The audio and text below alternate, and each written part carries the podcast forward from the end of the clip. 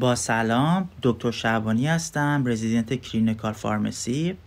در این قسمت از این پرک می‌خواهیم به بررسی مقاله‌ای که در مجله Journal of the American College of Cardiology در فوریه 2023 accept شده بپردازیم. در ابتدای بحث یک مقدمه مختصری خدمت شما عزیزان ارائه می‌کنم. همونطور که می‌دونیم در management بیماران heart failure داروهای RAS inhibitor mineralocorticoid receptor antagonist و SGLT2 inhibitor به عنوان core درمانی ما محسوب میشن و با بعضی از این داروها اثرات renoprotection دیده شده. اما clinical concern ی که در موردشون برای clinician ها وجود داره کاهش GFR و renal dysfunction یه که در ابتدای درمان با این داروها دیده میشه. ما به خوبی از دو مطالعه بزرگ PARADIGM در بیماران HFrEF و PARAGON در بیماران HFpEF می‌دونیم که داروی ARNI باعث کاهش cardiovascular death و hospitalization بیماران شد و همچنین دیدن که outcome کلیوی با این دارو به مقداری بهبود پیدا کرد. پس اومدن تو این مطالعه با توجه به نتایج PARADIGM و PARAGON تغییرات renal function بعد از سویچ دارو از RAS به ARNI تو بیماران heart failure رو بررسی کردن. به خصوص اینکه expert consensus بیان می‌کنه کاهش متوسط GFR از 15 تا 20 درصد در شروع داروی sacubitril valsartan انتظار میره. در trial PARADIGM بیماران از enalapril به sacubitril valsartan و در PARAGON از valsartan به sacubitril valsartan switch کردن و بعد به صورت هفته های متوالی GFR بیماران رو اندازه گرفتن. endpoint اولیه تو این مطالعه composite cardiovascular death یا اولین hospitalization heart failure بود.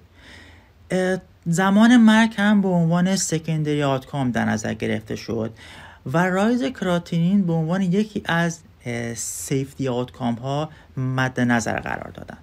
نتایج و observation های مطالعه به این صورت بود که 11 درصد بیماران در PARADIGM و 10 درصد بیماران در PARAGON کاهش بیش از 15 درصدی GFR رو با داروی sacubitril valsartan تجربه کردند. observation شماره دو این بود که GFR بیماران بعد از هفته 16 همه post randomization 40 تا 50 درصد به میزان baseline رسید observation شماره سه بیان کرد که کاهش اولیه GFR با clinical outcome ها تو هر کدوم از trial ارتباطی نداشت. observation بعدی این بود که فواید درمانی sacubitril valsartan در مقابل RAS inhibitor چه با GFR کاهش یافته یا بدون تغییر در هر دو trial مشابه بود. و observation مهم و آخر این که اثر درمانی sacubitril valsartan هنگام افت GFR به قوت خودش باقی موند. از این مطالعه میشه اینجوری نتیجه گرفت که کاهش متوسط GFR هنگام تغییر دارو از RAS inhibitor به sacubitril valsartan ارتباطی با adverse outcome ها نداشت و benefit درمانی دراز مدتون در بیماران heart failure با GFR های مختلف ثابت موند. و این کاهش زود هنگام GFR نباید بیمار را از ادامه درمان و تیت کردن این دارو محروم کنه. و در انتها باید به این دو نکته توجه داشت که بیماران در هر دو مطالعه یک run-in period اولیه داشتند. یعنی بیماران با GFR های کمتر از 25 تا 30 رو از مطالعه خارج کردند.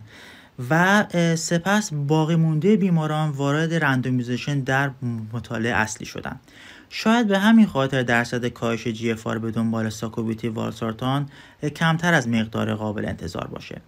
و نکته دوم اینه که کاهش GFR صرفا به خاطر شروع دارو نیست و بیماری های زمینه ای مانند شدت heart failure و سایر عوامل مداخلهگر نیز در rise serum creatinine نقش دارند. امیدوارم که از این قسمت از این پادکست استفاده لازم رو برده باشید. خدا یار و نگهدارتان